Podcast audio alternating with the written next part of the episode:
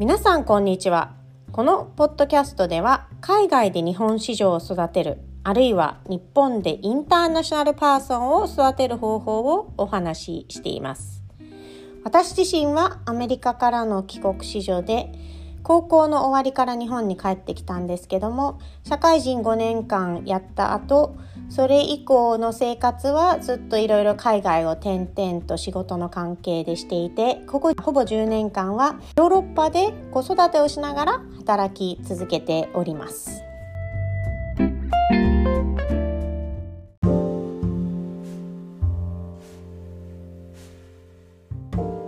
今回のトピックは夏休みについてお話ししたいと思います。皆さん夏休みは長く取っていますか？先週から私が住むスウェーデンでも幼稚園も閉じてそして本格的な夏休みが始まりました。スウェーデン人は特にたくさん夏休みを取るというふうに思われていますがそれは正しい印象で例えばヨーロッパの中でもドイツフランスもかなり長く夏休みを取るように思われていますがドイツからスウェーデンに移ってきて同じ会社内でスウェーデンに移ってきたんですけどもスウェーデンに来てから夏休みに入る前に人事部からのウォーニングのメッセージが来ていて4週間以上連続して休みを取らないでくださいっていうようなメールが届いていました。なのでドイツ人もたくさん休みを取りますが、それ以上にスウェーデン人はお休みを取る傾向にあるんだと思われます。スウェーデンは国の法律あるいはガイドラインとしてみんな3週間以上連続して夏休みは取っていいというような規制があるそうです。なのでもし仮に会社の都合で3週間以上取れない時期があったとしても夏休みの間、どこかの時期で3週間以上を全員がとっていいようなガイドラインが20世紀初めの頃から出来上がっているそうです。で、やっぱり寒い国ではあるので、夏休みをいかに楽しむかっていうのがとてもカルチャーとして大事なように思われます。なので私も家族と一緒に何週間も夏休みを取るっていうような形にしないと結構家族に嫌われちゃうっていうところがあって expat のパートナーの人たちなんかはやっぱり2週間せいぜい3週間取るっていうのが普通なんでしょうけど4週間取ってるスウェーデン人の相手によく文句を言われるというような話があります。で、みんな一体何をしてるんでしょうっていうところなんですけども、結構あるパターンが、家を離れずに4週間、その辺をふらふらする。もう本当に小学生のような生活をする。例えばアイスクリームを食べに行ったり、カフェでお茶をしたり、お互いの家に遊びに行ったりっていうような、本当にどうでもいいような生活をひたすら4週間するっていうパターンもあれば、サマーハウスを持ってる人が結構いるので、海岸沿いとか、まあ、あとは田舎の方ですね。に、例えば別荘を持ってる人たちは結構いるので、そこの天気がいいか悪いかによって左右されるんですけども、そこに1週間、2週間、あるいは3週間行ってるようなことがあります。海外に行く人たちは結構今年の夏に関してはイタリアに行く人が多いなという印象があるんですけどもうちの家族も先週、えー、ビーチバケーションに行ってきました。ストックホルムから離れたところにある島でゴットランドというえー、バケーションの島ですね。もう本当にインドネシアのバリみたいな感じで、明らかにバケーションしに行くみたいな島があります。で、そこは実は長靴下のピッピの撮影をしたところなので、子供たちも大喜び。えー、中世の頃の城壁がまだ残っているので、その昔の様子がそのまま残っているのと、あと昔っぽい家がもう雰囲気だけのために残されてるみたいな感じで街並みがめちゃくちゃ可愛いんですね。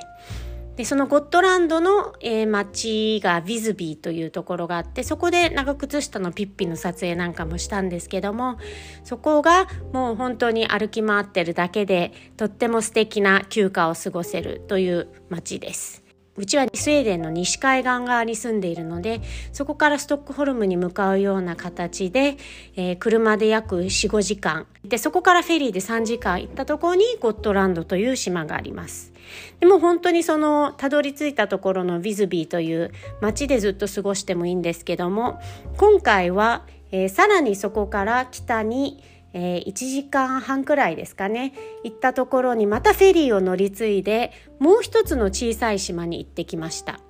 で実はそこはスウェーデンの中では一番ロシアに近い島だったそうでなので1998年まで外国人が入れないようなそういったセキュリティの関係上から大事な島であったようなんですけども行ってみるともう本当にバケーションの島としか思えないような感じで全くそのロシアに対する緊張感とかそういうのは全然ない島です。でそこの南のえー、ところにあるビーチのキャンプ場みたいなところなんですけども個別に立っている一軒家みたいなお家が30軒40軒ぐらいあるところでキャンピングカーで来た人たちも泊まれるようなところ。そこに、えー、1週間いました。でも完全なビーチバケーションなので、えー、我々がだいぶ前から予約した一軒家ビーチから約3 4 0メートルのところででビーチのその砂の細かさといったらもう本当にびっくりするような綺麗なビーチだったんですけどもさすがにスウェーデンなので水が結構冷たいんですね。あったかい日には28度ぐらいになるんですけども水は22度23度ぐらいで日本の小学校だったらギリギリ入らないみたいな温度なんですけどもその海に10分間ぐらい入って、また上がって、また体温めて、で、また入るみたいな形の、えー、ビーチスタイルです。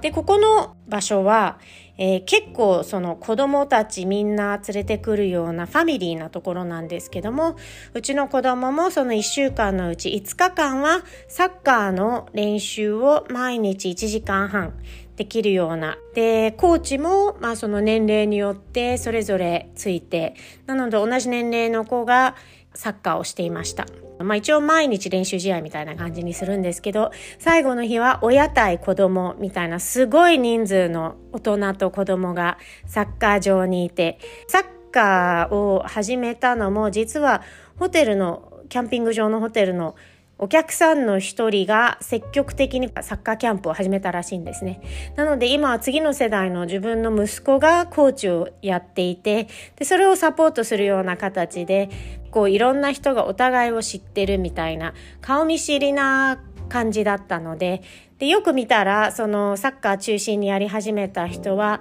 スウェーデンの最高裁判所の一番トップの人でその人が実は十何年前にこのサッカーの、えー、教室というかキャンプを始めてそれをずっとみんな引き継いでやっていてでみんなストックホルムで実は顔見知りとかそういうのなのかもしれないんですけどでそのサッカーの試合中に大人がトレーニングをできるような1時間くらいのコースがあるんですけどそれもかなりハードコアで、えー、例えば、まあ、ビーチのエリアなので砂の上をアップヒルになってるところをひたすら何回も往復して走るとか、あと最後の日は本当に21キロのマラソンみたいなことをやっていて、でそのコーチをしてくれる人もマラソンのペースメーカーみたいな人がやってくれていて、たまたまなのか、もうお客さんとして昔に来てなのか、そこら辺に家が、サマーハウスがあるからなのか、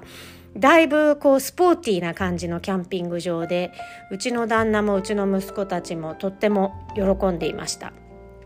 すごい偶然なんですけどもうちの旦那の博士課程を取った時のアドバイザーが大人のスポーツトレーニングの方に来ていてで、それが2年前に偶然我々が今回初めてそのホテルに泊まった時にその人に会ってあここにサマーハウス持ってるんだっていう話でこういったすごい偶然がスウェーデンでは結構あるんですけども今回その人のサマーハウスに夜ご飯を、えー、食べに行って、で、まあ、なんとも素敵なサマーハウスでディナーをいただきました。で、子供は、えー、18歳、15歳、12歳の子供たちで、もう英語はペラペラ、社交的で、もうすごいいろんな話をしてくれるような子供たちで、本当にスウェーデン人の子どもたちって9歳ぐらいから英語を習い始めると思うんですけど、みんなもうそれ以前から YouTube を見たり、テレビを見たりで英語がペラペラに喋れるっていう、えー、どうやったらこうなるんだろうと思うぐらいでした。で、話を聞いてみると、こういったこのサッカーのキャンプももう何年もそのキャンプに行ってるので、もう今はリーダー側というかコーチ側の方になっていて、子供たちの扱いとかも素晴らしいですし、あと近くにあるビーチハウス、海の家みたいなところで、15歳と18歳の子たちはアイスクリームをサーブしたりハンバーガーをこう作っていたりそういうことをこう積極的にやっているのでかなりこういろんな人と交わってこうすくすく育っていくんだなと思いました。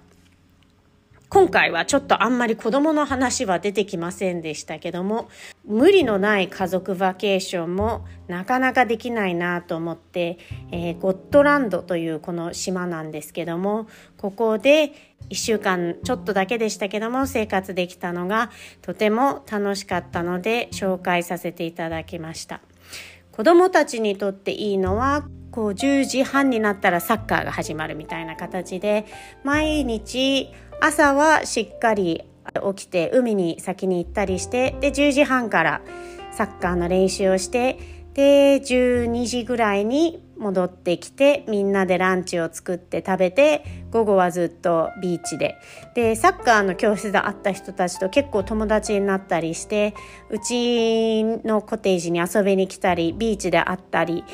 結構独立心がつくなという生活ができたので皆様スウェーデンに来られる機会があればこういった夏のキャンプ特にこのゴットランドでのキャンプってのは本当におすすめだなというふうに思いまして今回紹介させていただきました。ではまた次回。